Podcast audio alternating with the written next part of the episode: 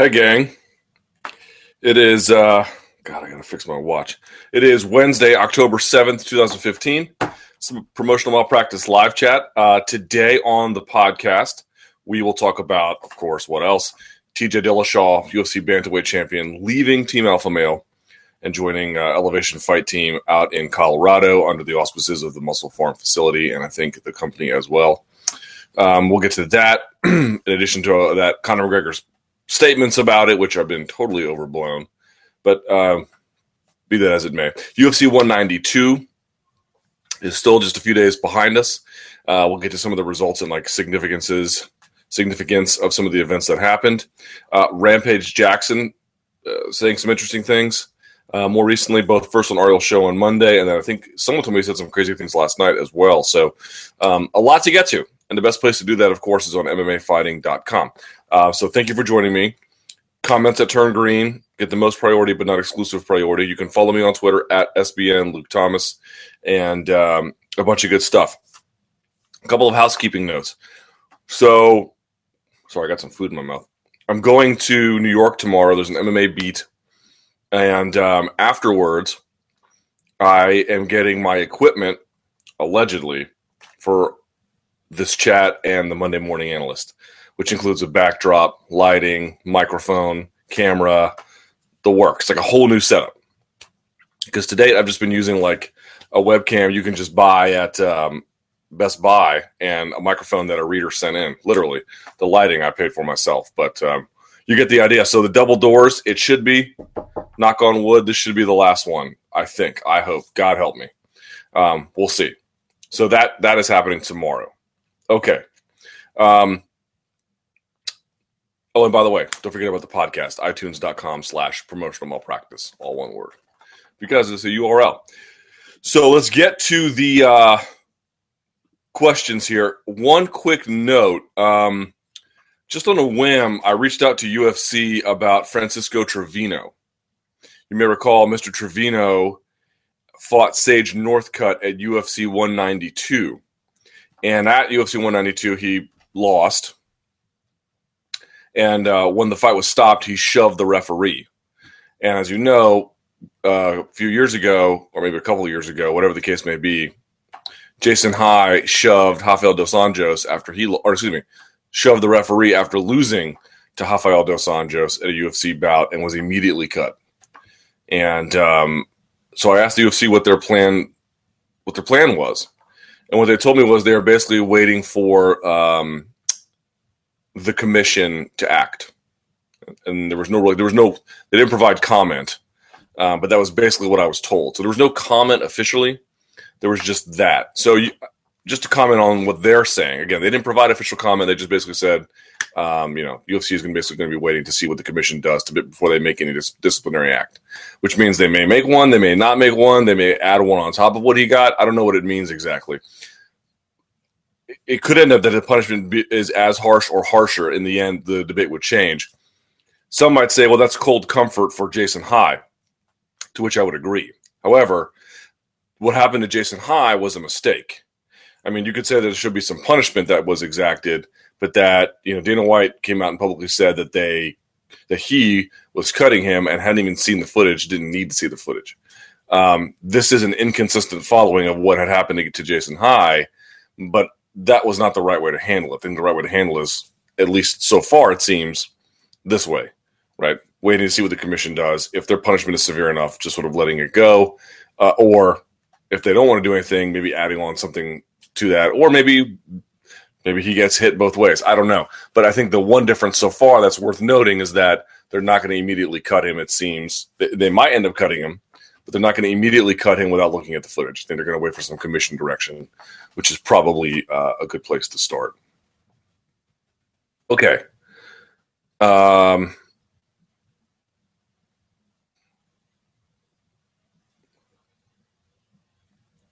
all right.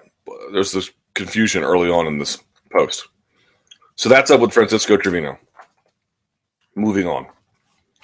Uh, look, how many PEDs do you know USADA is not testing for and is HCG on the testing list. Testing list is available online. You can see what they test for. Uh, how many cases or areas do you know where a prohibition has actually worked? Um, well, if we're asking, has prohibition in sports where there is strict testing, has that eliminated usage? The answer is, of course, no. The question is, has it reduced usage? Um, and to that, I don't have a complete answer for you, unfortunately. I have certainly some suspicions. You see that, like the BBC study, not study that they commissioned, but that they had reported on about testing in long distance running or um, drug use, performance enhancing drug use in long distance running. It was like, or track and field generally, it was like out of control. And this was, you know, these are sports that are, you know, relative to what the UFC had been previously tightly regulated. Um, is there any sport USADA made cleaner? It's a good question. Um, has cycling been cleaned up? I don't know. I don't know what the answer to that is. These are good questions, and I unfortunately don't have very good answers for you. But I'm going to make a note here. I'm going to wreck this. I'm going to make a note. I need to follow up on this. All right. Good question. Uh, Fedor's legacy. Can we really call Fedor the greatest if he's going to fight someone with a 1 0 MMA record? Does this hurt his legacy? Um, oh, and by the way, I didn't even do this. Jeez Louise, man. Coke Zero is the uh, drink of choice. And the statement today alum. Sort of a stupid one, right? Alum. Did you go to a place and graduate from it? Coke Zero is my preferred um, diet soda for drinking alcoholic beverages. Well, I mean, if they're good enough, I just put ice in them. But if I'm g- drinking trash like Jim Beam, I like to use Coke Zero. Coke Zero and Beam, my boss knows this. Coke Zero and Beam is my favorite combination because um, they both taste gar- like garbage. Together, if you put enough ice in it, you can basically swallow it. And uh, what's good about diet drinks is the science is sort of still fuzzy to me. But Scientific American put out an article uh, in the last few years suggesting that they're the the way that um, that basically if you use diet sodas when you consume alcohol, it helps with absor- absorption quicker. Uh, obviously, some with whatever sort of chemicals are in diet versus regular soda uh, make that possible. So I use diet sodas when I'm drinking cocktails. If I'm drinking cheap cocktails, if I'm drinking something nice, I don't. But if I'm drinking Jim Beam, just trying to get hammered, I like to use Coke Zero, Diet Coke if that's all that's available, because it helps you get hammered faster. I don't have a drinking problem. I don't think. all right. Someone says uh, cycling is probably cleaner. The average speed, uh, for example, in the Tour de France has certainly dropped significantly since the introduction of blood passports. Um, that seems like a reasonable conclusion. All right, so back to Fedor. It, it, it, this is an interesting question. So, first of all, people have asked me over and over on Twitter: Is this the guy who you had been told would be fighting Fedor? No, and I'm glad I didn't report it because a I didn't have a second source. I only had one really, um, and it was a good one, I thought. But now I'm wondering if I got lied to or if they were misinformed. Who knows? I need to sort of figure that out. But um, either way, it just seemed too good to be true or too crazy anyway. And so now I'm at a point where it's like, okay, clearly, clearly that was too good to be or too crazy to be true. Um, with this particular circumstance, it's interesting to me because my initial instinct was to say with um, with um, Jaideep Singh, it his legacy is already written, right? Everything he did in Pride, there was less achievement in Strikeforce, but you get the idea things he had done in rings, for example, um, and so forth. And so that was already the established body of work that he had produced, even with some of the you know the shortfalls in Strikeforce against Dan Henderson and against Werdum and against Bigfoot Silva. Really, I think of all the losses, the Bigfoot Silva to me stands out just because it was so dominant, you know. Um, but then he retired and he retired on a win streak, you know, by beating people who were also, you know, basically long past their prime or weren't up to par. And then he retired, and then he comes back. And so folks were saying, you know, if he can get up there and he can fight, let's say Arlovsky in the UFC, he can add to his legacy. It's an interesting debate because the question is this. We all are assuming he's going to beat this guy, but let's say he doesn't. Does that hurt his legacy? In other words, the question is do you look at his body of work up until retirement as the real Fedor body of work, or do you have to take a step back and you have to say, well, imagine there's no retirement, and we just looked at his sheet on Wikipedia, resume to resume, what would it tell you? I don't know that looking at it that way is the most scientific way to look at it. I guess what I'm just trying to say is there are some people who are going to look at these additional fights he takes, be it this one and however many more he takes, as some sort of uh, affirmation of a previous narrative about him being a can crusher or um, avoiding the tougher fights. When really in his prime, he fought all the best guys uh, that he could. Um, I guess you could say he went to Strikeforce instead of UFC. I'm not sure that was a, f- a prime Fedor. I kind of feel like he fell off a little bit early. But okay, you can make that argument too that maybe the latter stage of his prime, he didn't fight necessarily all the best guys. Although he fought Werdum, and we all know how good Werdum is, and then he fought uh, Arlovsky, and he beat him, and and so forth. And that was Arlovsky that was coming off that Rothwell win and looking good too, you know. Um, it's a complicated debate. I think that if he wins, it doesn't really affect his legacy. Um, I think if he loses, it affects it. But I guess what I would say is, um, as the sport continues to develop and the challenge heavyweight's still thin, and the challenges continue to grow and accumulate and become, you know, it's it's harder to win in heavyweight now, I think, than it used to be. Then I think his record will begin to look like Royce Gracie's. Now, hear me out. I am not saying they will be identical. I'm not saying that um, they'll be worth the same. But I guess when you go back and you look at Royce Gracie's record, you'd say this is an, these are amazing achievements for the time in which he competed. I guess I guess the thing that he misses by not competing now is, you know, a dash of modernity to everything, like you know, a contemporary level of achievement, which is frankly a, a bit harder to come by. You know, the Mark Hunt that he fought in Pride is not the Mark Hunt of today even in his advanced age, it's not the Mark Hunt of today. Mark Hunt is, is, is incontestably better. And so I think that's I think that's the risk that he runs. He winds up looking like, yes, you have an impressive body of work. Look what you did in rings. Um, you know, if you can quibble about the Arona fight, but okay. And then in Pride, obviously, you know, just an incredible run in Pride.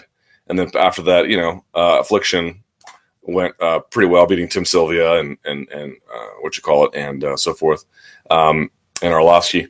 But I think what winds up happening is his record begins to just look dated.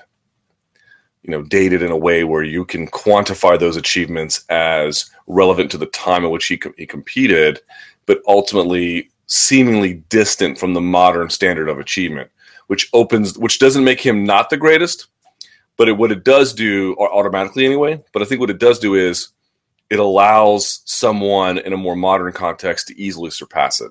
You know, if Werdum can beat Velasquez on in a rematch and then it can beat Dos Santos in a rematch, man, you have a hard time not picking that guy. You know, you have a real hard time not picking that guy because I would definitely pick Werdum in a rematch with Fedor even with Fedor sort of understanding tactically that maybe going to the ground with Werdum is not the best idea. You know, because Werdum's already beaten Nogueira, um, and he already beat Velasquez. These are two of the great heavyweights ever in mixed martial arts, literally. You know, if he can avenge the loss, and he beat and he beat Fedor, and you know, if he can avenge the loss to Dos Santos and sort of establish himself as the belt holder, I think it opens the door. So that that's the difference for me. It's like Werdum started later in MMA than Fedor did. Um, so the fact that he's still around, even at his advanced age, is not all that surprising necessarily. But the, to me, that that's not so much the issue that they bracketed at different times. It's that it's that Werdum is winning at a super high level in the modern context. You know, there was no Cain Velasquez when Fedor fought in Pride. No one of that level or ability. You know, that's the that's the problem of the sport at the time, but they just didn't exist. So for Werdum to beat a guy like that now, it, it just tells you a lot. You know, that I think that is the difference for me. You know, um, but beating all these guys that he's largely expected to beat, I don't think it, I don't think that in and of itself hurts it. I just think that he is defining himself. He is attaching his legacy and his accomplishments to a moment in time, and and to an extent, Werdum is doing that as well. But his is an advanced time with an advanced level of competition, and that makes the debate, I think, as time goes on, a little bit easier to hash out. All right, so let's just get to it. The big story of the week. Uh, TJ Dillashaw moving to a new team. Luke, what do you know about TJ moving to the new team in Colorado? And what are your thoughts on this move and why it happened? So, someone notes in the comments correctly TJ was on the Stud radio show. I guess that's Team Alpha Male's like official podcast and explained it pretty well. And then Raimondi has an article up on it now. So we've covered that a little bit. It's on MMAfighting.com if you want some background. I encourage you to check out Dillashaw's comments uh, on the podcast. I guess I have a few things to say about it um, sort of working from McGregor backwards, you know, just because that's the most prevalent thing. I frankly find the suggestion that what he, like, look, McGregor's going to say what he's going to say, and he's going to believe what he's going to believe. He is an elite prize fighter in his prime at the you know close to the peak earning potential of his life. He's a young man in his 20s. He's going to believe a lot of things that are not justifiable, things that I'm sure in 10 years he won't believe. Um, you know, certainly he has I think surrounded himself with a good team, but everyone is going to experience a measure of tragedy or setback or something and he just I don't think there's a lot of that he's tasted yet only because he hasn't been on the planet long enough right? I mean, he's had hardship for sure prior to prize fighting. I mean, in the context of his professional prize fighting career at the elite level, something as bad is going to happen because if something bad happens to everybody, and not that I'm wishing it on him, I would never wish it, but it's just inevitable. It will run into you, you know. Okay, so there's that. But he's going to say what he wants to say, he's going to believe what he wants to believe. And I think for him, for McGregor, the idea of leaving SBG seems like insane to him. Remember that McGregor had trained there a bit and had sort of like not washed out, but sort of kind of quit uh, MMA. And it was John Kavanagh who reached out to him and brought him back. And I think that fundamentally changed his life. Like they have a bond that is that is incredibly deep and they're together leading the charge for Ireland. There are a lot of fronts that they have uniting them that is very rare in in martial arts and prize fighting generally. So of course he's going to say, "Yes, you can bring in guys to your camp and yes, you know, if you want to go train for a month somewhere off time, you know, go down to I don't know, Japan and learn judo at the Kodokan, who would who would object to such a thing? But generally speaking, you know, this is your home and this will always be your home. And I can understand why he would say that truly. It make, it make, that makes complete sense to me. But McGregor's reality is not everyone's reality. And to try and paste your ethics onto the myriad, totally undulating uh, path that everyone takes in life with all the unique contours that it has, you know, it, it just doesn't work. It simply does not work. Your life is not like my life. And there are some similarities and some overlaps. or some lessons to be learned. Um, but he said something, I guess, when they had the discussion about Dillashaw, whether he was, and this is a famous phrase, was he was a snake in the grass. I find that to be, a, you know, a ludicrous, totally indefensible thing. I understand why McGregor believes that because he believes deeply in uniting with the people who brought him here. But I don't know why you need to believe that. There's no reason to believe that. There's no treachery about what he did. None. Zero. And I also frankly find the idea that like someone said, well, he, you know, Team Alpha Male made him. I mean, this is a this is an equally ludicrous thing to say. You know, this is a guy who was born with parents, parents who raised him with a certain level of uh, discipline, parents who raised him with a certain set of responsibilities he had to own up to. This was a guy who had a background in athletics. This guy had this guy had wrestling coaches before him. He had wrestling partners before them. You know, this was a guy who uh, one time Urijah Faber told me that when Dillashaw came to the team, at, and throughout his whole time there, but especially at first, he was ultra competitive. Like no matter what it was, he would try to win at it. So, for example, when they would take a water break, he would try to race to the water fountain to be first to drink the water. You know, they didn't give that to him. He brought that to the team from all the different life experiences that he had. And more to that point, certainly training at Team Alpha Male was um, uh, hugely consequential for his life. He has said as much. Who could deny it? And training with Duane Ludwig has been hugely consequential for his life. You know, uh, the results speak for themselves, right? But these are not brothers. Um, and you don't want to be too cold and too distant about it. But everyone's like, oh, they're not just my teammates, they're my family. They're your coworkers. and they can be your friends in addition to your coworkers, but they're not your family. And unless you sign some kind of obligation to them and that you, you, you don't meet those demands or you don't in some way intentionally hurt them by going to a direct competitor in some kind of way um, when you're not supposed to because you've made a certain set of pledges, everything else that you do above board is totally fine It's totally fine. Look, TJ Dillashaw is the most successful guy to ever come out of that camp.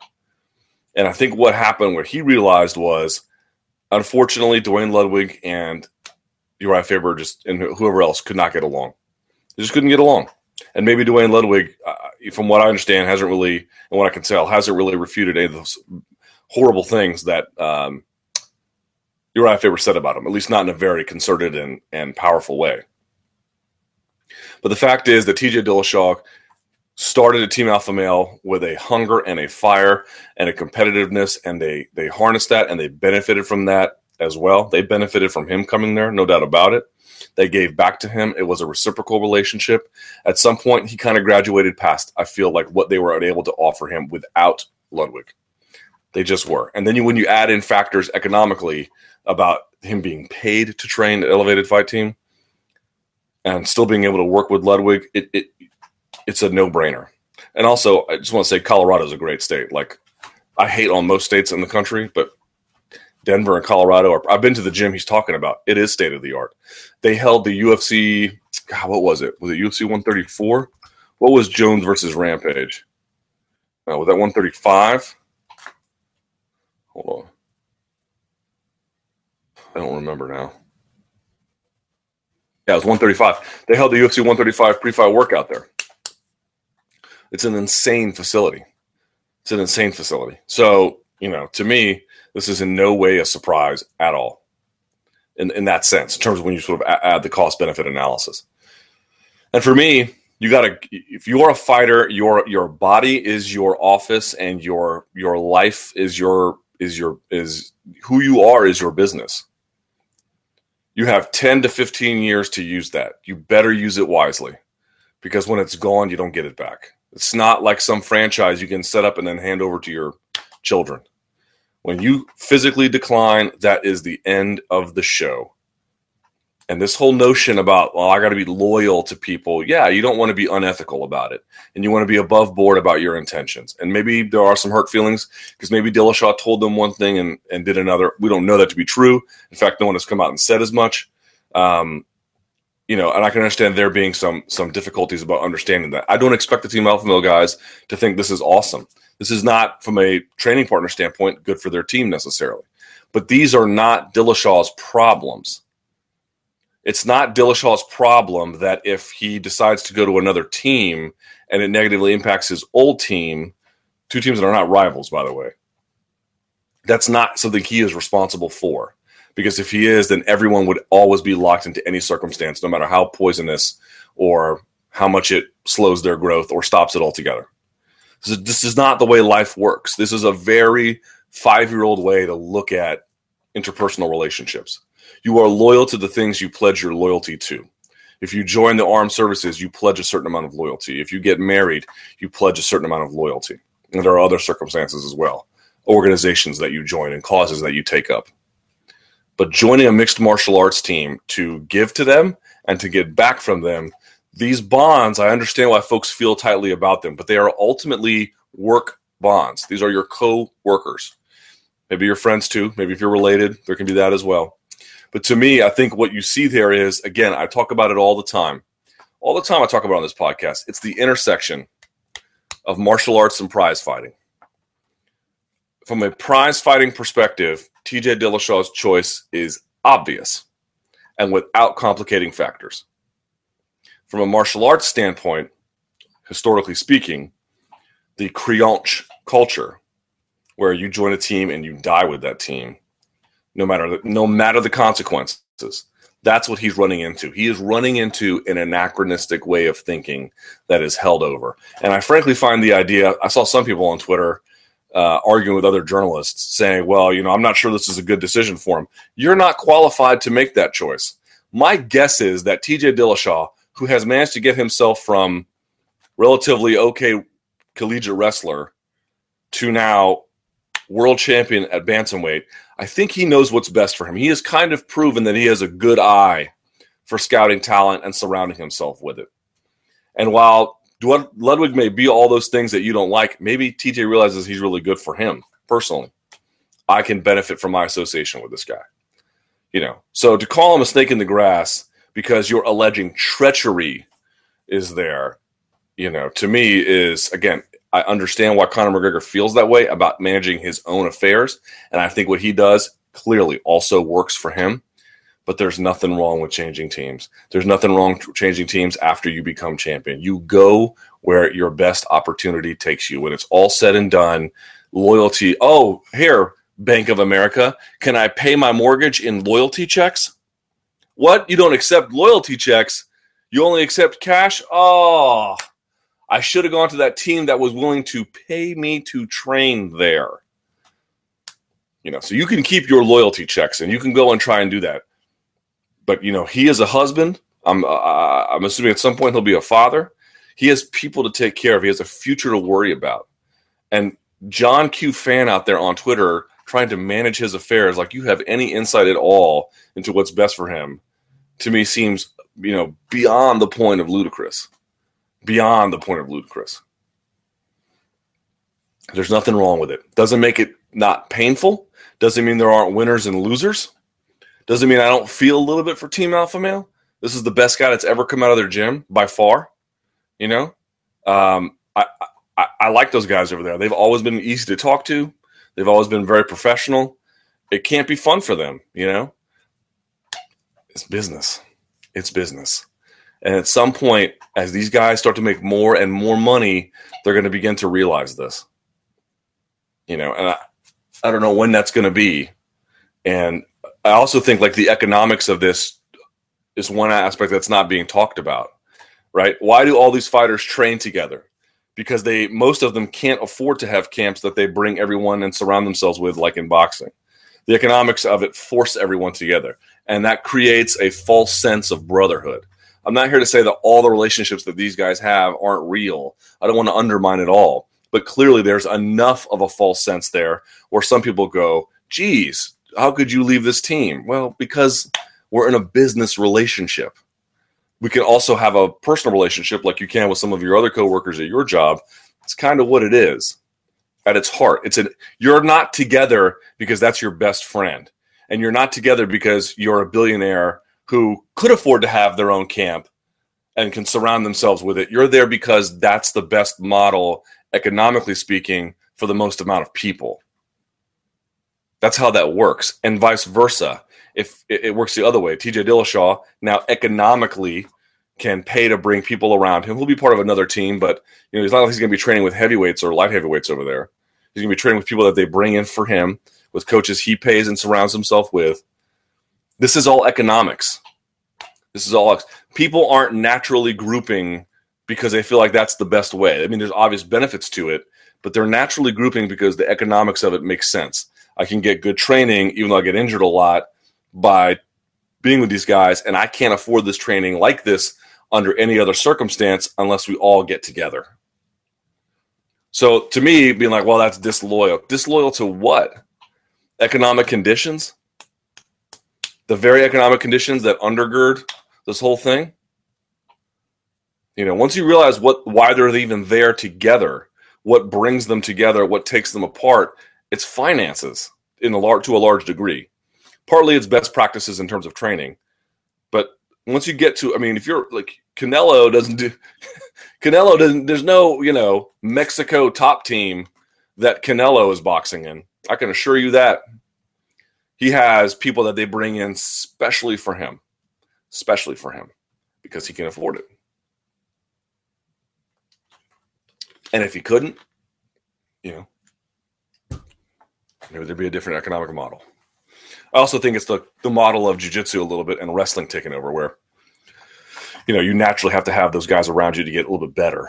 But again, it's it's it's a lot of just the economics of everything defining the consequences.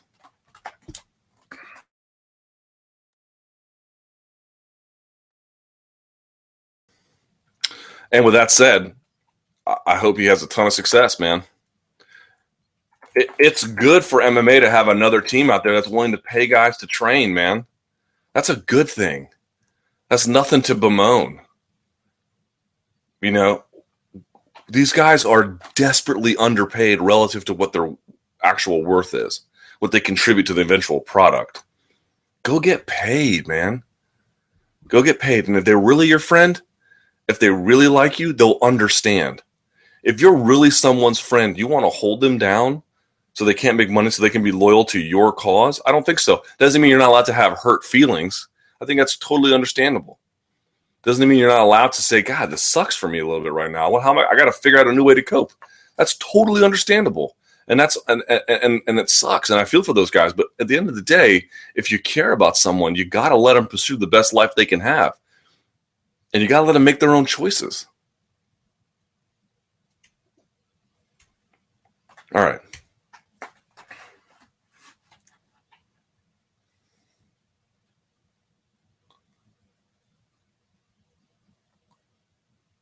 All right, Sonnen on Holm.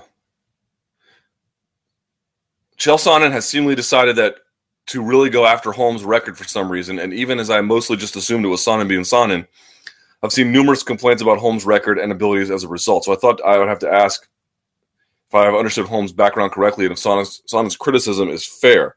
Wasn't Holmes always, even as a boxer, more of a point fighter who truly excelled in distance control and whittling her opponents down slowly instead of being a power hitter? And wasn't that the reason for the intrigue for the Rousey fight? As while Rousey is righteously the massive favorite, she has never really fought a fight like Holm before. Yes, I mean I think there's sort of two ways you can look at it. The divisions in women's boxing are incredibly thin. Um, promotionally, it's hard to put together those fights anyway. Um, whether or not you want to call them world titles, uh, I think is a debate you can have in terms of you know what is. There are very few world titles under the strictest definition of them. So I, there are many other world titles we've come to accept that even aren't as pronounced as the ones that she has earned. Moreover, she was two-time Fighter of the Year by Ring Magazine, albeit a decade ago, but still, um, I think that's one you can sort of look at and say whatever you want to say about the world titles. She was twice named by at the time the Bible of boxing. Um, the best female fighter in the sport. I think that carries some certainly some significance. But you know, whether it's two world titles because of the Ring magazine naming her fighter of the year, or it's 17 or it's 70, ultimately that's those are not accolades that you know that, that signal any kind of advantage in the sport. It's merely what you've accomplished in a different one. And to your point, um, the answer is yes. Rousey has not faced a fighter like Holm before, um, and I thought her comments on Fallon were a distraction is not the right word, but it, it signaled an understanding of who Holm is but to me, I don't think she's going to be fighting Holm in the way that she sort of talked about Holm. She was like, "Well, this fight might go longer, and um, you know, I got to be more careful." And she has head kick knockouts. She has head kick knockouts, you know, at Legacy FC over relatively, un, you know, or even thoroughly unimpressive competition. Um, she's not a power puncher, never has been. Um, not even much of a power kicker. She is a big stick and move kind of person. And so for me, Rousey's saying, well, it might take a little longer. I think that's Rousey maybe hedging her bets. But if someone is a stick and move person, you have to be careful closing the distance. A, you don't want to get tagged, but but B, you know, you don't want to get you don't want your entries to get timed and figured out. But the other thing is you don't want to do is give them enough space that they can use that stick and move process very easily. You want to crowd them, you want to take that away, you want to force them to make bad choices. You want to immobilize them. And so I think that clinch that Rousey always goes for will be particularly helpful in this context. But you know, I mean, arguing about whether her world titles have significance. Look, women's boxing, uh, even today, has been, you know, um, relative to the men's side of the game, just not even close to being equal, unfortunately. And that's not any of the competitors' faults. It's just there wasn't enough competitors or promotional interest to really push it along and develop it to a really healthy place. Um, but you know, if you look at her achievements and what she was able to put into the sport while she was there, not a lot did it better than her. Very, very, very, very few. She is a highly credentialed, um, accomplished, very capable boxer. Whether or not that's enough to beat Rousey, you can decide for yourself. I don't think that it is, um, for the reasons that we've articulated already in terms of her punching power, but we shall see.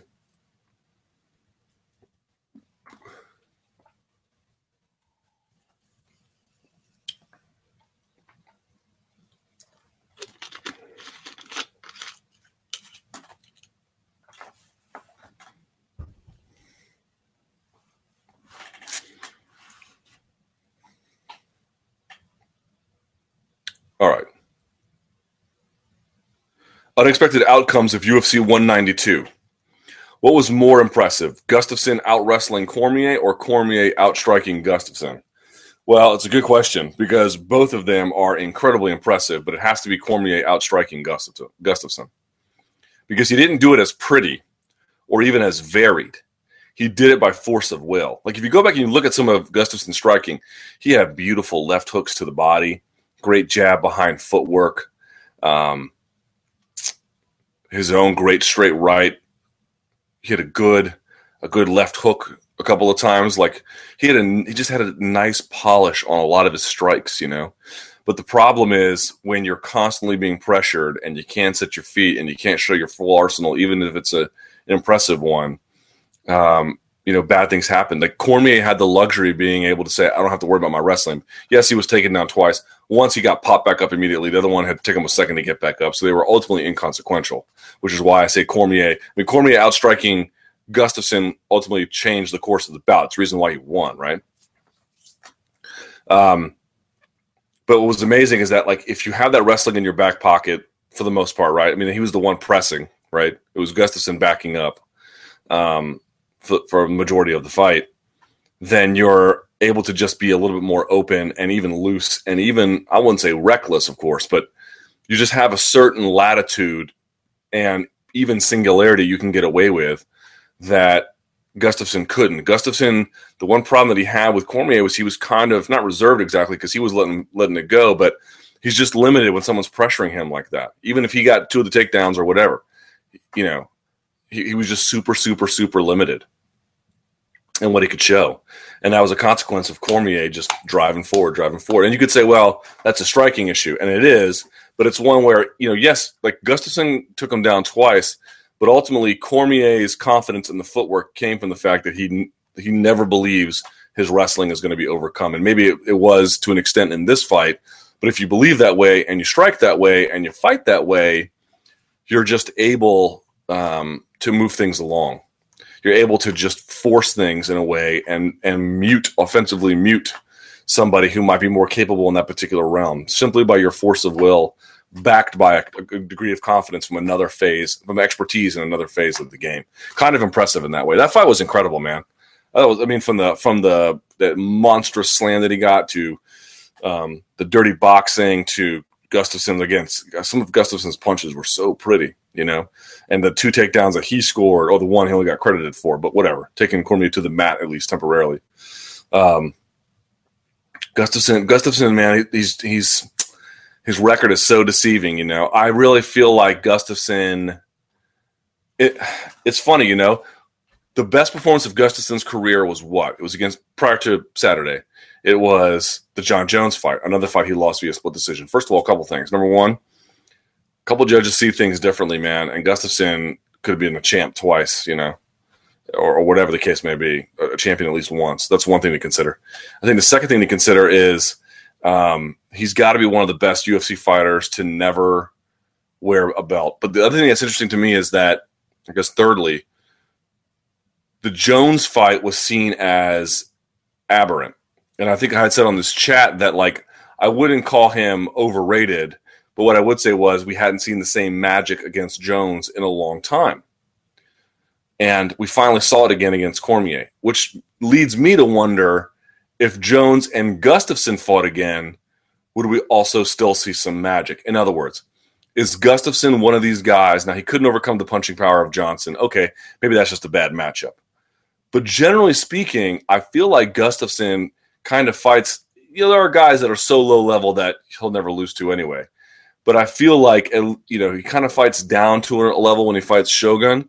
And then when he fights guys like Jones and DC, he fights up in, in competition. If you can't crush him right away with your punching power and you're elite, you better be you better be ready because Gustafsson's going to be ready. I can assure you. You know. So to me, what I wonder about it is I watched the Cormier performance, and I wonder if the narrative between Jones and Gustafsson was slightly oversold. I have been told over and over again that um, that Jones didn't train properly for that fight, and I believe that. So again, I'm sort of wondering what a second fight would look like. But just the ease of the takedowns that he had, both on Jones and Cormier, the footwork. The, the again, I don't think he's good at scrambling on the ground, although he's not bad at it by any stretch. But he is like the best standing scrambler in the light heavyweight division. Trying to get a hold of him for a takedown, trying to get wrist control, trying to get double underhooks on him.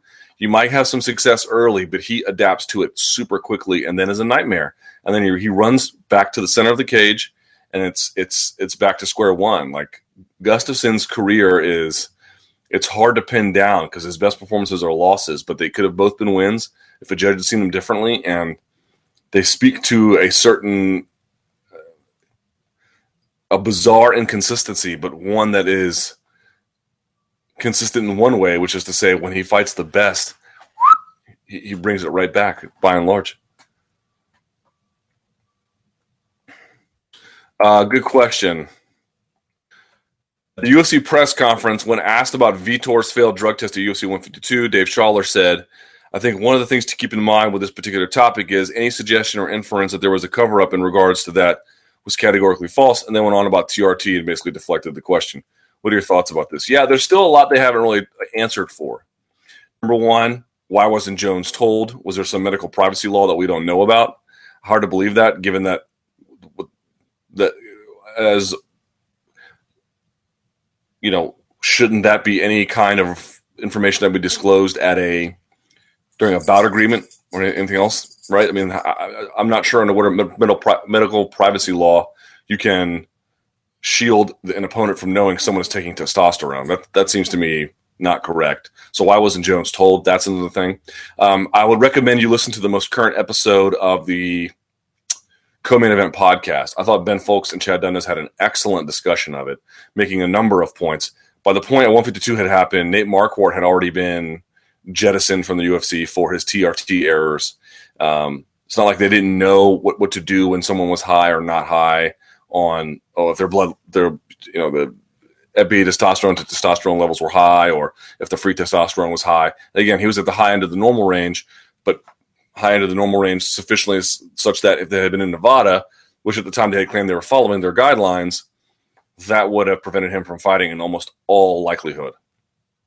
Former commissioner saying for sure they wouldn't have let him. So there's that as well. Um, and you know, I understand what they're saying that the TRT era is complicated and we've pivoted away. And I think from a macro perspective, that's certainly true. But I also thought that one of the points that Ben Fowlkes made was was quite astute in simply saying like the UFC just won't ever come out and say like we made a mistake, we were wrong. They made it one sort of like that after the Cung Le drug test, where um, all the horrible things that happened. He had allegedly tested positive and blah blah blah. And then they there was all these irregularities with the testing procedure and collection, and he was eventually exonerated to a very large extent. They had kind of said mea culpa then, but but really not. Like they don't ever really come out and say uh, we should have told Jones. And there's a case to be made that he shouldn't have fought. But here's why we let him fight. He wasn't breaking any commission rule. He wasn't breaking any law generally. We didn't at the time we recognize the error. We recognize the error now. At the time, we didn't. You know, um, and there's also, by the way, we still don't know how many other guys they knew and they were monitoring their testing levels. We don't know if they had previously monitored Vitor and he had exceeded the high end of the normal range. Maybe he had gone past even normal to abnormal. You know, so there's just all there's just a bunch of unanswered questions. And I think Josh had said, I never argued there was a cover up. I just argued there was incomplete information. Right. Um, so, so I understand. I understand. You know, UFC. It's a it's a complicated factor. I just don't know why they don't admit a little bit of error. Uh, maybe just because of the climate of the lawsuit, they don't want to do that. Although Wanderlei Silva has already used the situation for his purposes related to um, his defamation lawsuit with UFC, or him being sued by UFC for defamation. So we'll see where it all goes. But I guess my long story short is there's just still a series of unanswered questions, and there is just a missing response here from UFC uh, uh, to fully address the, the situation. Cormier's foot injury. It appeared to me that Cormier had some kind of foot injury to his leg by the second round. Despite the fact that I've been drinking alcohol all night, I was able to tell this right away, yet others around me were not buying the theory. I then saw a tweet from MMA Fighting the next day saying that Cormier said, I'm feeling pretty beat up. I think my foot might be broken. Was this pretty much why we saw such a close battle? Not taking anything away from Gustafsson, but I don't think for a second that a fighter ever plays like he did on the feet without their early foot injury. It's certainly an interesting question. To what extent did that limit his ability to drive off of it to get a takedown? But I, I don't know. I'd have to talk to Daniel Cormier to get to understand the nature of the foot injury. Could he not push off of it? I mean, because he was still leaving his feet for strikes, but maybe level changing, like putting weight down uh, to an extent, was problem. But like you know, Cormier doesn't really like level change to shoot. He gets low. He likes singles and he likes high crotches, doubles if you give it to him. But he, he he just needs an underhook and then around a leg. And if you can get it on your hips or he can get underneath your rear end, okay, he'll he'll, he'll do that. But you know, two of his biggest slams in MMA come from high crotch. You know, so so I don't know. The answer is without understanding exactly how the, what the pain was doing to him. It's it's hard to say, but um, it's a reasonable theory. You know, why didn't he wrestle? I don't know.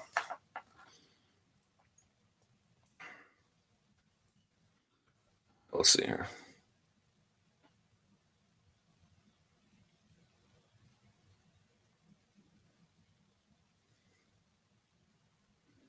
Someone's asking an interesting question here. What percentage do you give the give that Bader will be fighting Rumble next? Ooh, a terrible matchup for uh, Bader too. Um,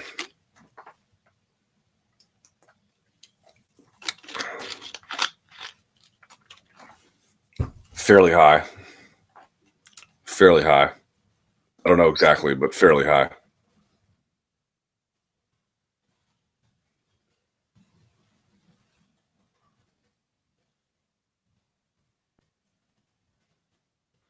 True or false? The UFC will have sold out a stadium three. Excuse me. The UFC will have three sold out stadium events in 2016. False. Are you liking FIFA? I'm terrible at FIFA. Oh my god, I'm so bad at FIFA. Someone says, "Are you a traitor for leaving Bloody Elbow to work for MMA fighting?" If I'm a traitor for that, are you a traitor for uh uh I don't know if this even makes sense. Eating lunch after breakfast, same company.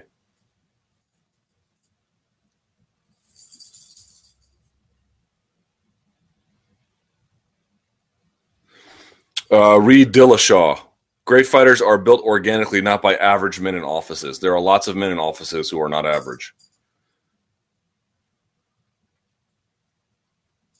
Uh, Bloody Elbow had a good article on Gus going to heavyweight. Reach, skill, and yes, but in your opinion, is he big enough to hang with the top five? Depends. I'd like to see how big he gets. Can he fill out? Because you know he has to change his body and his diet to to make sure he can stay down there. But it's an interesting question. I'd like to see it.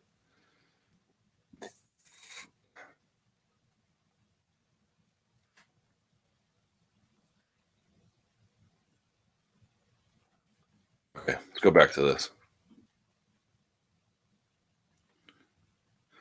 The John Jones factor. After the DC versus Gus fight, Jones put out some enigmatic social media, and the folks got very excited. Has there ever been a time you can recall when a mixed martial artist who is not an active fighter has held so much charismatic sway at the levels of uh, at the highest levels of the division? Well, Conor McGregor, right? Um, Fedor to an extent, but not so much through social media. Well, oh, you, oh, you mean sorry, who's not active? So Fedor, I would say Conor McGregor's obviously active. Um, hmm, Lesnar, uh, just the guys who retired who people want to come back more than anything else. I don't know if you call CM Punk not active, but there you go. Uh, and is Jones returning against DC the only fight that it has to be arranged next? So I guess they might do DC versus Bader depending on the timeline. But for me, man, Jones versus Bader is like, excuse me, Jones, Jones, Jones versus DC two is the. uh I mean, how big is that fight? that is a huge fight. One of the biggest fights that'll, it'll ever happen, certainly for the light heavyweight. You know, you've got the guy who, who you know, Cormier's resume is phenomenal. Well, his only loss is arguably to the greatest fighter ever, whose career was nearly derailed by his own malfeasance and inability to manage his life. And he finally mostly gets it worked out. And here's the return of the king, but he's not the king anymore because he lost his belt. I mean, can you write a better story? One's a former two-time Olympian. The other, again, might be the greatest fighter ever. Yeah, I mean, you just don't get a lot of opportunities like that to see fights, uh, you know, of that caliber. Two guys who are of the most elite level skill, two guys of elite athletic ability, two guys whose resumes are as close to perfect as you're probably going to find at this level and this level amount of experience. Two guys who hate each other, two guys who have history, two guys competing for you know legacy, two guys competing for a spot in the history books. I mean, it is everything. It is everything. It is everything times 10. You know, Rousey's fights are going to be amazing because she's such a huge star. You know, her fight in Australia is going to kill because it's how, oh, how long we had, like a month out, and she's already doing Jimmy Fallon. Yo, she is going to break so many financial records, but she's not fighting her peers. You know, her peers are in other sports, her athletic peers. And maybe she's peerless too. Maybe she's like the female John Jones. We don't really know because there's not enough peers her to test her, you know. But but she's not fighting like clearly she's not fighting her peers, right? Her athletic peers. But Jones kind of is a, a, little bit, you know, uh, much more anyway. Um, and that's not Rousey's fault. Understanding it's not she's amazing, but she just doesn't have a lot of amazing around her or as much anyway. She has some amazing around her. You know what I'm trying to say? Um, and um, and Jones does, man. And and you know, Rousey's fight will probably be bigger from a financial standpoint. You know, certainly Rousey's fight with Cyborg would be different, and that will be obviously be a real challenge too. But you get where I'm driving at. Like she is such an awesome thing for MMA. She's such a huge, huge star. But I'm just talking about when you look at the ingredients, all the different pieces lining up about it being a real talent competition and about it being a grudge match and about it being for legacy and about two guys having impeccable credentials and history and hatred um, and a weird version of respect and every every east versus west like wow Jan- jones versus court people ask me like what are you looking forward to nothing means anything until that until that fight happens in my life man like that is that's all I care about. I want to see those two go at it again. And everyone's like, well, it'll just be the same thing as the first one. Really? Well, then let's just not have the fight since it's already been determined that you know what's going to happen. Yes, I agree. I would put money. I don't mean, I don't gamble, but I would certainly favor Jones to win. But dude, Cormier is a competitor. Dana Cormier is a GD competitor, and John Jones has not had a huge amount of time off, but has had a weird portion in his life. So we'll see what happens, man.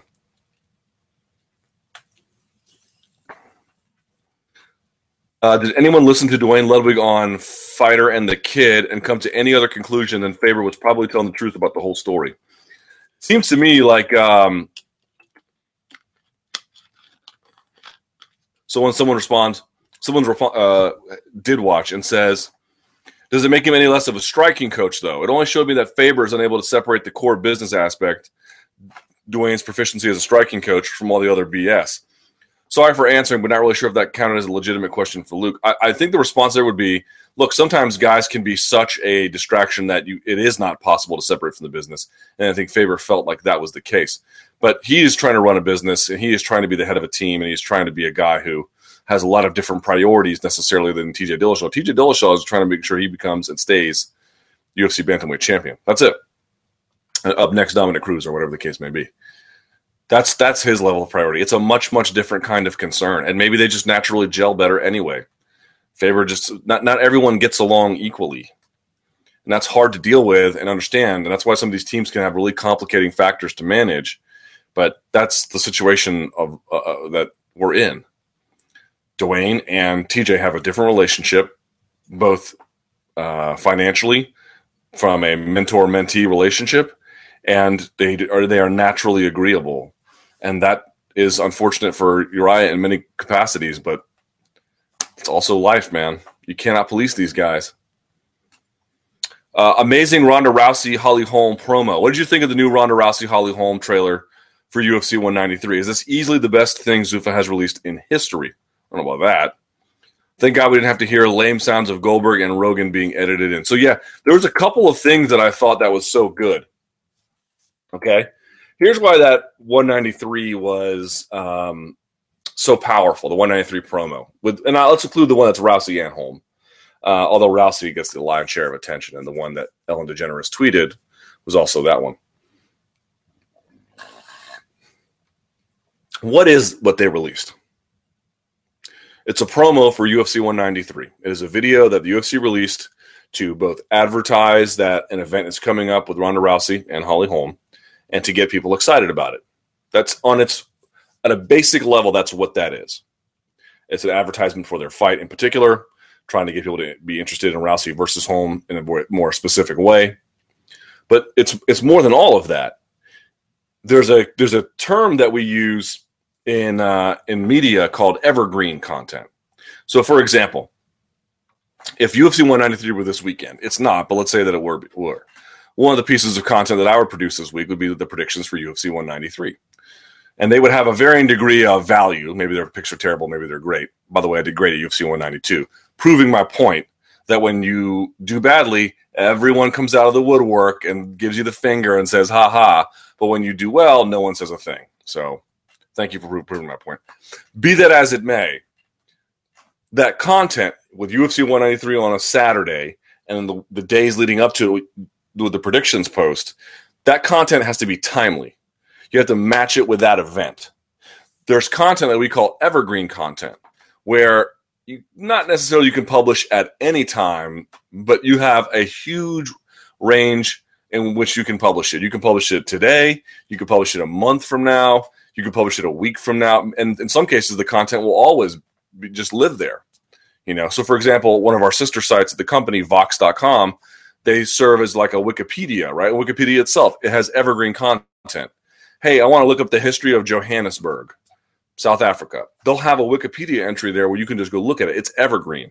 It will always be valuable. There's always be a time when someone can look at it and use it and and have uh, have access to it right? And there'll be moments where, let's say, there's um, you know uh, an event in South uh, in Johannesburg, and it'll have a little more value then, but it will always have some kind of it's it's evergreen content.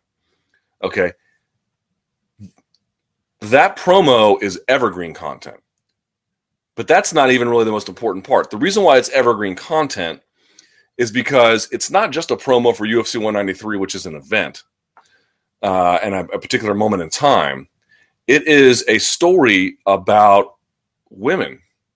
It's a story about female empowerment. It is a story about gender athletics. It is a it is a it is telling women, little girls, women of all ages, really, but especially I think that it sort of leans toward a message to the youth because that's sort of you know how the audience trends. You can be whatever the hell you want to be.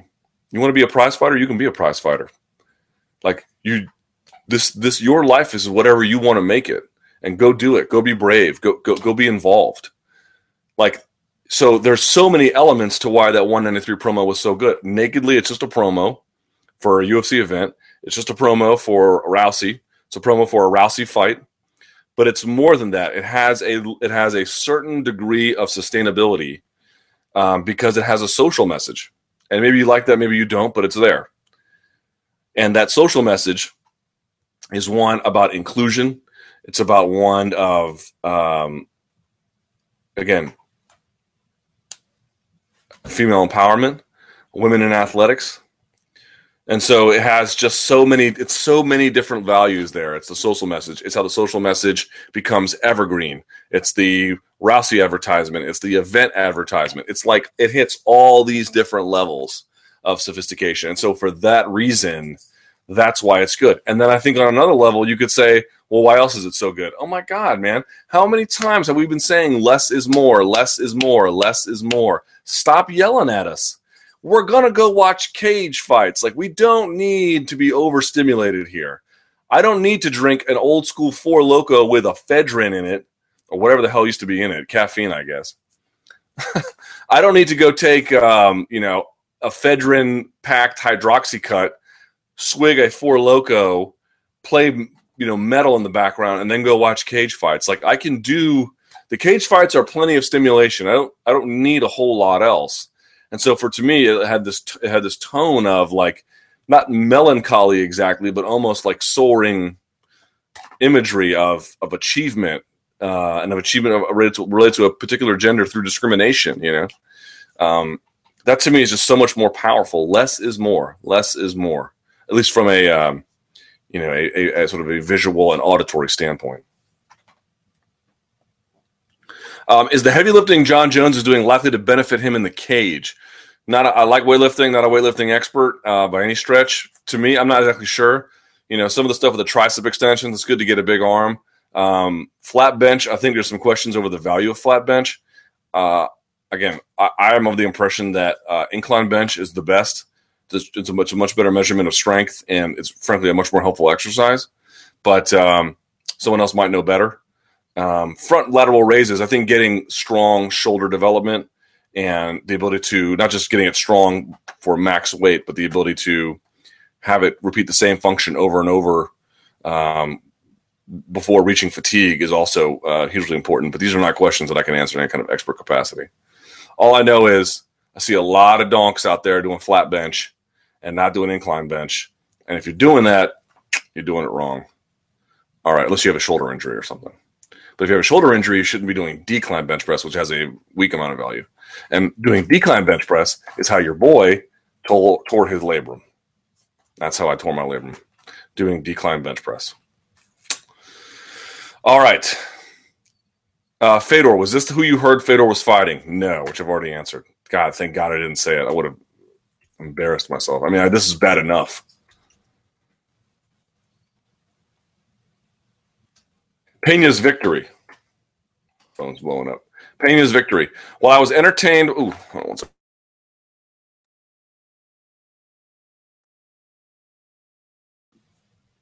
All right. While I was entertained by Pena's fight with I, my being too harsh on Pena when I found myself less interested to see her fight Rousey after the fight than I was before it. Also, do you find it an odd way, considering how, how fights are sold, that in the post fight interview, she not only decided to be more PC, but also explicitly stated that she was going to be that? I'm not sure what's behind that. I don't recall her getting in too much trouble for her comments, although um, I tried to extent possible to avoid drama storylines. But okay, I don't, I don't know what you said.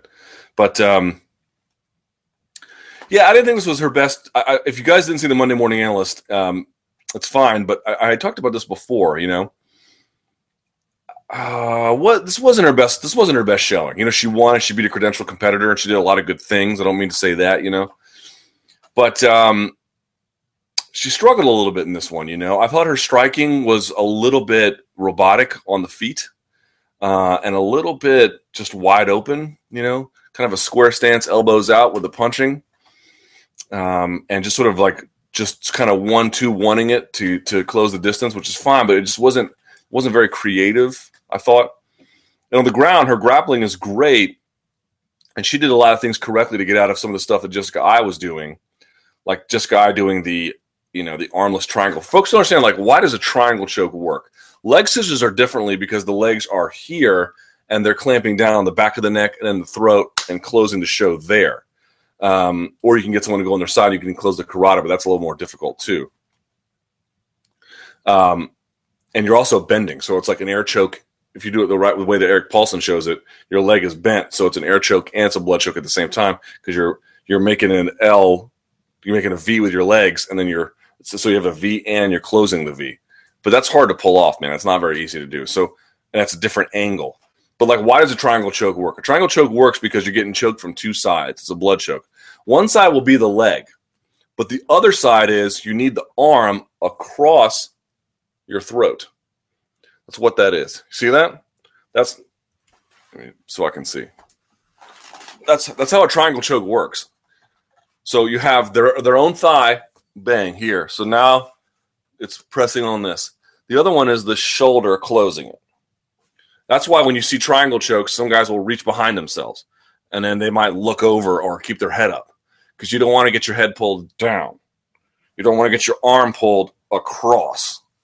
Get your arm pulled across and you get look I mean look at that. There's no daylight between my chin and my shoulder. Boom. And then the other leg is here. I smack my teeth together. That's that's your choke. You can hear how it changes my voice, right? There's there's your choke. That's your choke. So if there's no arm in there, there's no choke. You can't get enough. Like your leg, you can say, "Well, you have the both legs here." Oh, okay, but your muscles to like, for example, you ever seen uh, what was her name? Suzanne Somers would do the thigh master. Remember? And you, she would close her legs together like this, like she would put the machine between her legs and she would close them like this. And you have machines at the gym like that where you can, oops, you can close your legs and then you can open them again. Your muscles to do that are not strong. Your muscles inside of your legs to close them to bring your knees together, they're weak muscles. That's why when you look at the way Ryan Hall does triangles, what does he do? He brings the arm across to get the one side, and then he rotates his body so that the leg is chopping down on the back of the neck because your hamstring muscles are very strong. Think about how tightly you can bring your heel to your rear end. There's there's a lot of strength there. But you have to get that angle out. And if you try to do that with no arm in, they'll just pop it off. So like the the armless triangle, like when people try it, like if you want to use it to stop them for a second to transition to something else, that's different. If you're using it because you think that's going to be a choke, I don't know what to tell you. Anyway, but I mentioned this on the Monday Morning Analyst. Like in MMA, I, I don't know what kind of passer she is, or she wasn't accustomed to, or she wasn't expecting it. You can be like a pressure passer or like a mobile passer. You know, mobile passer might fake a Toreando pass to the left. Someone tries to roll over and then they jump back to the right, you know, switching sides real quickly with the Toreando pass. There's those kinds of people. There's people, there's people like my favorite, Rodolfo Vieira, who like to get into half guard. They'll get like the leg weave. They're driving their shoulder, you know, into your, they're driving their head into your chin. They're pulling their gi into you. They're just flattening you out. It's a horrible experience, right? Um, and who pass pressure style. You have to do pressure passing in MMA. But the thing is, to get passing started from full guard, you can start from your knees, but it's risky. And it's not easy to break someone's guard from your knees. The best way to break someone's guard is to stand. You can pop it off. There's all kinds of things you can do. But when you stand, it's hard to keep control over them, right? Because in jiu-jitsu, if I break your guard and we're no-gi, you still are obligated to grapple with me because you can't beat me punching me. Uh, in MMA, you're not obligated to do that, and I don't have a gi to keep you there. So I, she kind of struggled to me to seem like she had trouble turning the corner and stacking Jessica Eye. There was a couple of um, there's a couple of stack passes that she had. When you do a stack pass, and again, this is a little bit easier for me to say, not because I can critique her and I can show her and I can be her coach. It's not what I'm saying. All I can tell you is the best practices I've been shown. And you know, doing in a live fight is obviously much more difficult against a resisting opponent. This is not a lesson, but stack passes are something that like I like to do because I'm I'm big and I'm heavy. I'm six four. I'm like 270 pounds, right? So what do I like to do? I like to draw. I like to I like to make people suffer underneath. I like to crunch them. So one thing I like to do is if I can get double underhooks, whoop, I'm picking you up. And she had it at one point uh, around the waist, driving not double underhooks, but driving around the waist, picking up the waist, and then driving into them on the back of their neck and their shoulders. And then there's all kinds you can do leg drag from there. You can just turn the corner you can do all kinds of stuff. Or if you're passing from the from the from the guard or even half guard, when you have one of their knees, you got to drive that knee into their face, man. Like you're not gonna put you're not gonna punch them with it. But the point being is like if you want to pass from full guard, you got one arm out, you're trying to turn that corner, which you started doing a couple times. You can't just turn if their leg is away from their body. You got to get their knee like to their shoulder, man. You got to collapse them and so I, I, think she struggled with that a little bit. I think maybe she might be a mobile passer, which would explain why, right? Like you know, if you're a mobile passer, you can just do a lot more things.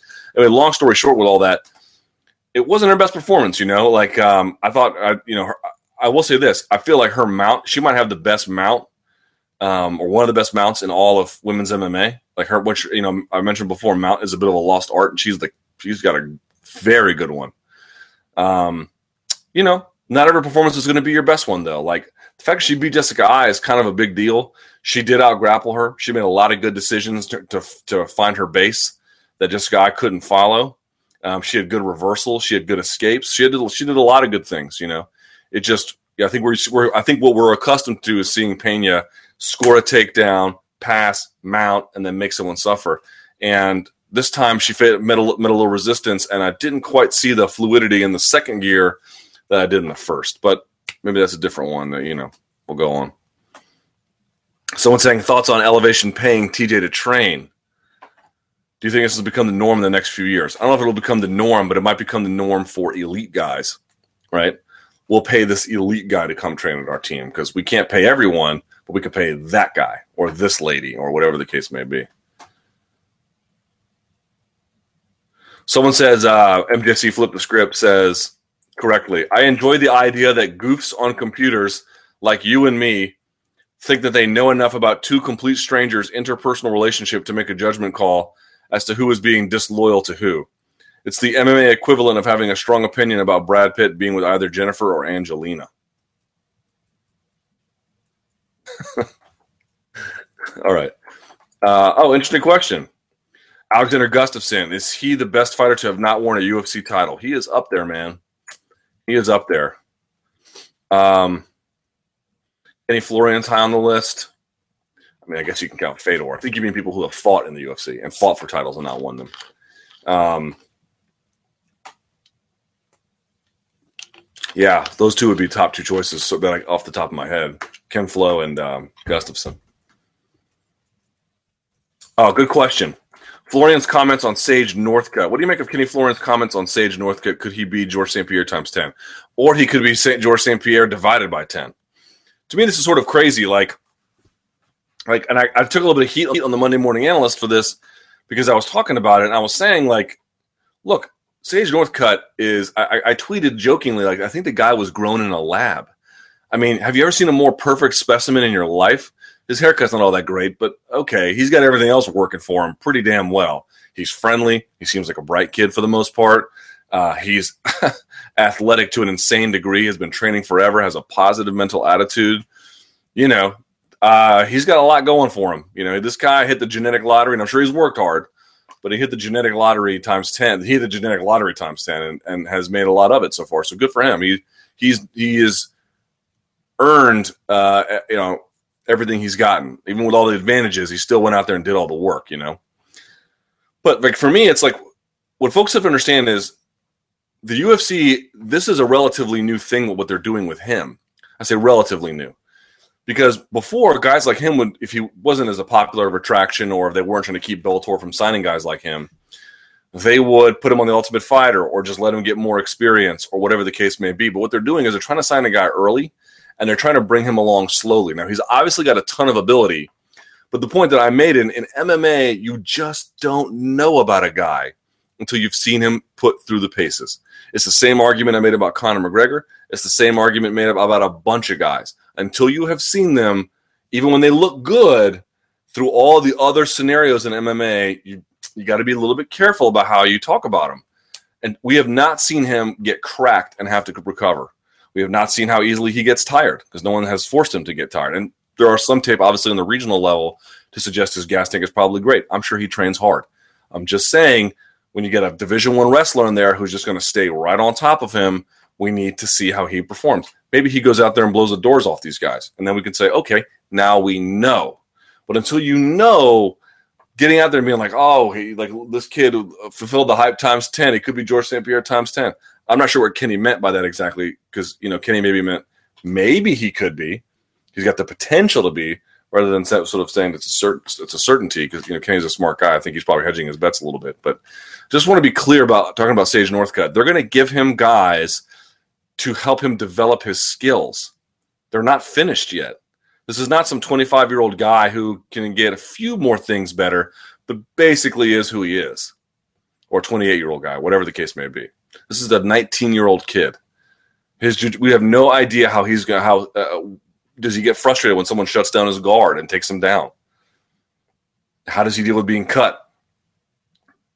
How does he deal with someone taking his back? Does he have good back defense? We, we don't. Maybe maybe he does. I don't know. So that's the only point. The only point is like one fight at a time while he puts together some of the other elements of his game. That's it. He obviously has tremendous hand speed. He mixes, uh, from what we can tell, he mixes phases of the game well together. He has fantastic finishing instincts. So he's already got a lot of good things that we like, but against opposition that is very manageable. A guy who didn't miss weight, a guy who, um, you know, Francisco Trevino is a competitor who deserves to be where he is. But this is a guy who clearly has some measure of acclaim for the amount of weight that he lost. You know, we're not talking about other guys at a very elite level, and that's okay. He's not supposed to be fighting those guys yet. But until you earn your way up to that level and then start winning at that level, just got to slow down a little bit. Maybe he will be George St. Pierre times 10, or maybe he'll be just as big as George St. Pierre, or maybe he won't be. I just don't know. And neither do you. Let's see what else. Does Rousey have better striking than Holm in an MMA context? Um, just to quickly revisit this for a second, she doesn't have better striking in the sense of what I think a lot of striking experts would look to and say, you know, look who has the cleaner footwork, look who's got the better form, look who's got a wider array of weapons. In that sense, the answer is no. But what Rousey does have, and she's not going to just fully strike with her, she's only going to strike with her sufficiently to then change phases of the game where she has a clear and distinct advantage. But I keep talking about it, and I think it's true, man. That pressure style still is valuable in the hands of a good competitor. And a good competitor like Rousey, who can drive forward on you, she might eat a couple shots, but that's okay. It's not awesome, but it's seems to not be that much of a limiting factor. It just it reduces everyone else to ashes, man. It just opens up so much more because they they can't really strike back that much. They can land one or two, and by that point, Rousey's in on you. And when she's in on you, uh, you know we all know what happens. She closes the show pretty quickly. So I think that's the problem. Like you know, if it was just a kickboxing bout, I don't know. I'd probably say I'd like Holm's chances maybe a lot more. But in the MMA context, like, you can't divorce striking as the separate thing. The striking is an instrument for something. One, to land its own set of damages, and two, to foster conditions that make other parts of her game where she has clear and distinct advantages come to life. And so when you look at it in that perspective, who has the better striking? It might actually wind up being Rousey, which is to say, punch her way in, maybe eat a shot, but land a couple of her own.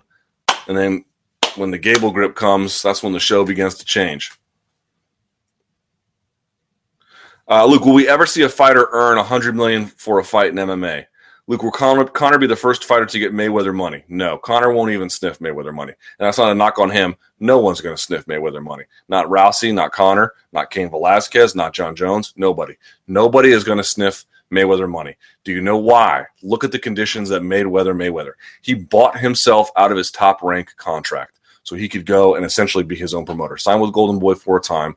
But what he has basically done is, I've said it before, I'll say it again. At every point of sale, he gets money on pay per view, on closed circuit, on hot dogs you buy at the MGM Grand. He has a contract with the MGM Grand to only compete there so he can get money from them.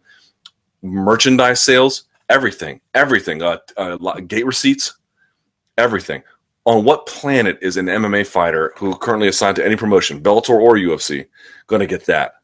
It's not going to happen unless there's a a major change in the way business is done. The conditions that make Mayweather, Mayweather who he is are not possible in MMA. They fundamentally do not exist. The market conditions. So, like this whole idea about him getting 100 million. First of all, that might be for like 20 fights. You don't even know. Second of all, might not even be be true. It might be one of these like Gary Tonon and Amanda Morris contracts, where it's like if you sell this amount, you will get that amount.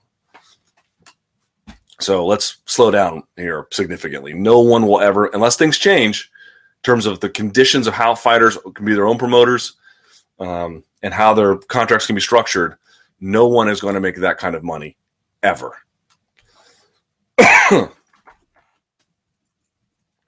Rashad's next move. What's next for Rashad Evans? Man, I don't know. Um, this was one of those uh, ones where I thought Bader was going to win. I, I, wrote it in my predictions. Not that I was super confident about it, but it wasn't that I was super confident about Bader.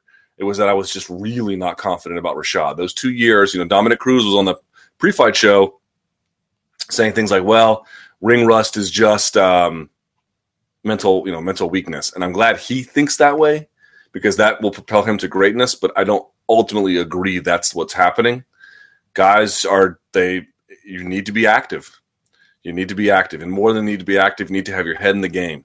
And Rashad Evans has been hugely successful as a fighter, um, hugely successful as a you know business professional, having this career now to some extent anyway, and working for Fox outside of fighting. So he's got a lot of irons in the fire, and he's a really accomplished, successful guy. All that being said, that's not a recipe to have continued success in mixed martial arts.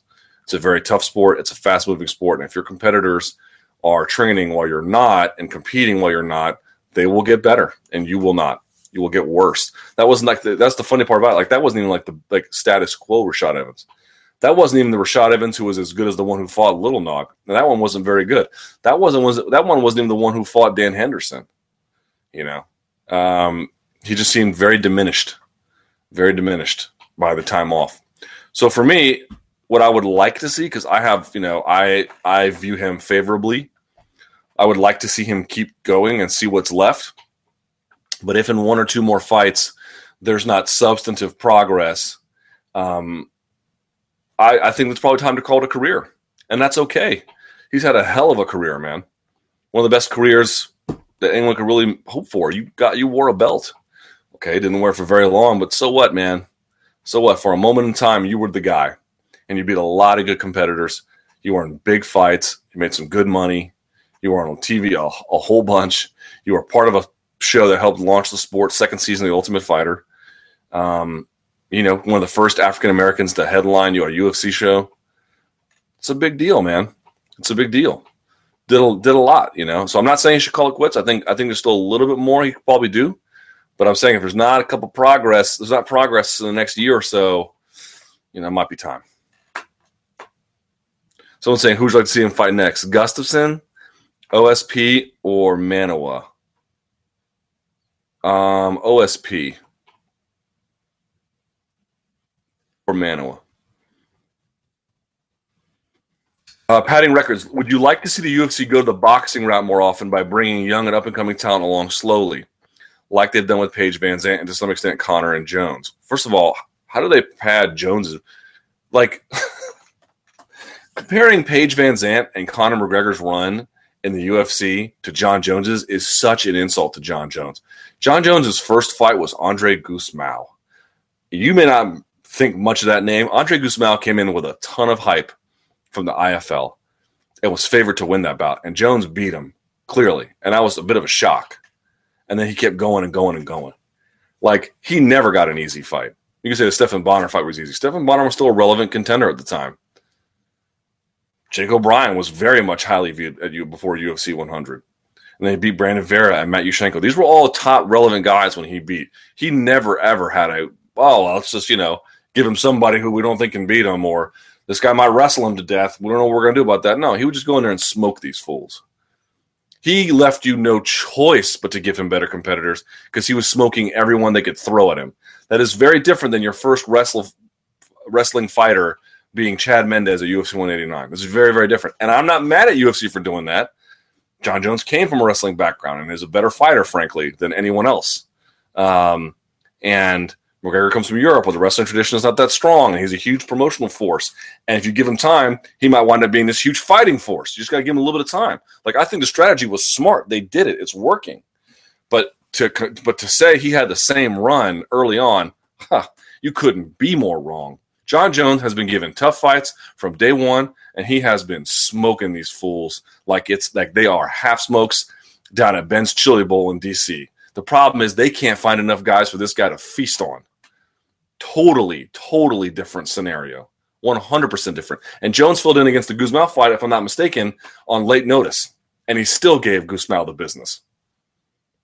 And when he fought Matt Hamill, Matt Hamill was a top contender too. Not very top, but a very good, respectable one. Like this, this, no, no, no, no, no, no, no, no, no, no. They are not equivalent to your point about that, about Paige VanZant, a guy against uh, Sage Northcutt's, yes, I don't want to see it done too much, but against a guy who's got a ton of promise, like Sage Northcutt, yes, it absolutely makes sense. Let's slowly bring him along so he can get enough training behind him, start putting his skills together, and when we finally have to move him along, provided he keeps winning, we'll have bought ourselves enough time for this guy to get better and to start making some some awesome moves as a young and talented fighter and as a promotional force. Absolutely, that makes sense. I don't want to see it done too much. We're just signing a bunch of guys, but yeah, yeah. As a general policy, look, I think Bellator's on their heels a little bit in regard to that. But there's a rush to sign people young because guys are staying in their contracts for a long time. They don't have a choice but to do it. But just to be clear, you know, to some extent, Conor and Jones, no, no. Just I want to look at Jon Jones's record now because that is such a ludicrous thing to say. Let me see this fool's record. I mean, are you kidding me? Hold on. Jones took the Gusmao fight on two weeks' notice as a late replacement for Tomasz Drwal. Okay, number one.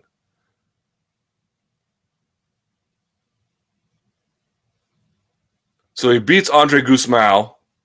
Then he gets Stephan Bonnar, wastes him. Then he beats Jake O'Brien, crushes him.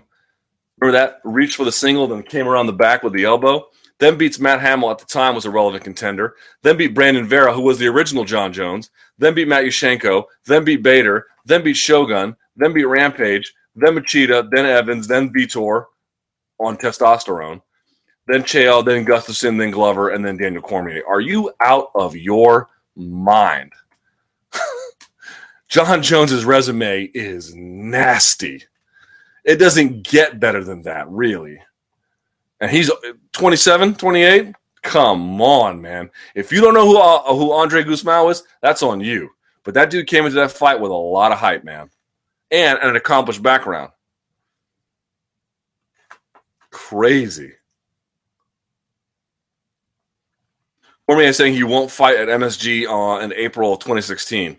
Do you think he's serious, or is he trying to screw with Zuffa and even hold him up for more money with that comment? Probably in the end, as most fighters do, they all relent in the end. Maybe looking for more money or something else. I don't know. Or maybe he's just saying, no, I won't fight in that place. He is the champion. He kind of holds the cards a little bit. But um, I don't know. I don't know if that's going to work because April, if they can get into April, the momentum there is so huge. You know, it's so huge.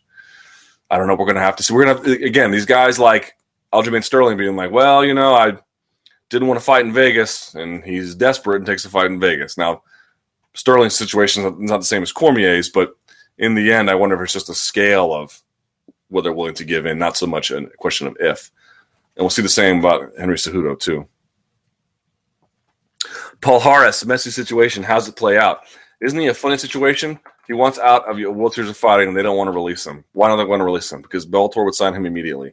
It is amazing because Paul Harris is like bad for MMA in some ways. Like, like he should be suspended by commission, like no doubt about it and uh, yet he's good for World Series of Fighting, and that is a tricky place to be if you're World Series of Fighting. So I don't think they're going to release him. Rampage. Do we see Quinton Jackson fight again?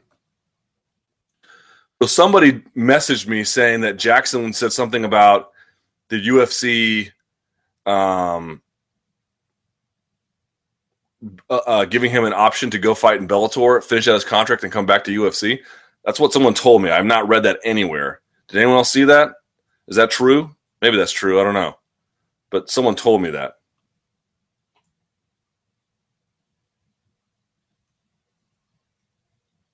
True or false? Gustafsson will be a top five heavyweight if he decided to move up there. True. UFC 192 does under 375,000 buys. I, I think that's true. Rashad Evans should move to middleweight. No. Who's he going to beat? You going to be Jacare? Uh, I was jealous seeing Jon Jones deadlift 525 pounds. Dude, I don't do max deadlifts or I don't do max benches either. After all the injuries I've had, you can you go ahead, pro athlete. You go deadlift 525 by all means.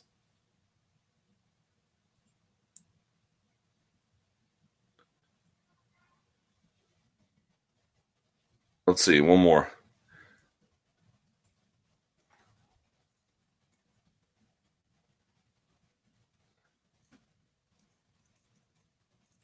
One more, one more. Someone says Jones is doing powerlifting exercises versus bodybuilding. If he bodybuilds, the weight cut will suck. Well, he's doing some powerlifting and some bodybuilding. Tricep extensions on a cable is not powerlifting. So that's not, that's just to get your arms nice and big. Should UFC dump the 125 pound division? So Todd Martin over at um, Sherdog wrote an article you know, not necessarily calling for it, but kind of like a, in a Jonathan Swift kind of tongue in cheek way, a modest proposal kind of way to say to dump it. Like the the fans haven't connected. If you move these guys to bantamweight, it would be a better division. Um, the gate receipts are terrible. There's nothing on the horizon. The one guy who might turn the corner in Henry Cejudo is far from an uh, obvious bet. Um, historically in boxing, they've never really produced guys at 125 who are you know long time major um, stars, although that's not quite exactly true. Um, for example, hang on. For example, um, I think Nonito Donaire be a yeah, Nonito Donaire would be a little bit of a challenge to that idea. But um, okay, I get the point. It's not like the biggest, most money making weight class. And so there's a variety of other reasons. And then the best thing to do would be for now, just dissolve it. Just dissolve it, make it 135 and put the divisions together and get a super stacked bantamweight division. I don't necessarily endorse the idea, but I encourage you to read Todd's article. And then the one last one, and we're done, I promise. Do you give Rashad one more if it's a shame if Evans DC never happens? Yeah, you give him one more, at least one more. All right, I got to go. Uh, podcast, itunes.com slash promotional malpractice. Get on there. Give a positive review. That'd be very kind of you. You can email me at luke.thomas at sbnation.com. Uh, you can uh, give it a thumbs up on this video. You can um, tell everyone you've seen this, share it on Twitter, share it on Facebook. You can do a bunch of stuff. And then, of course, beat tomorrow, MMA beat tomorrow. And I'm supposed to pick up my new gear for this chat. My new gear, new mic, new camera, new light, everything, everything. So we'll see how that goes. Uh, thank you so much for watching. I appreciate it. And uh, no big fights this weekend, but MMA beat tomorrow, and uh, you know, good content all weekend. So until Monday, oh, I guess it won't be a Monday morning. So I guess until next week, stay frosty.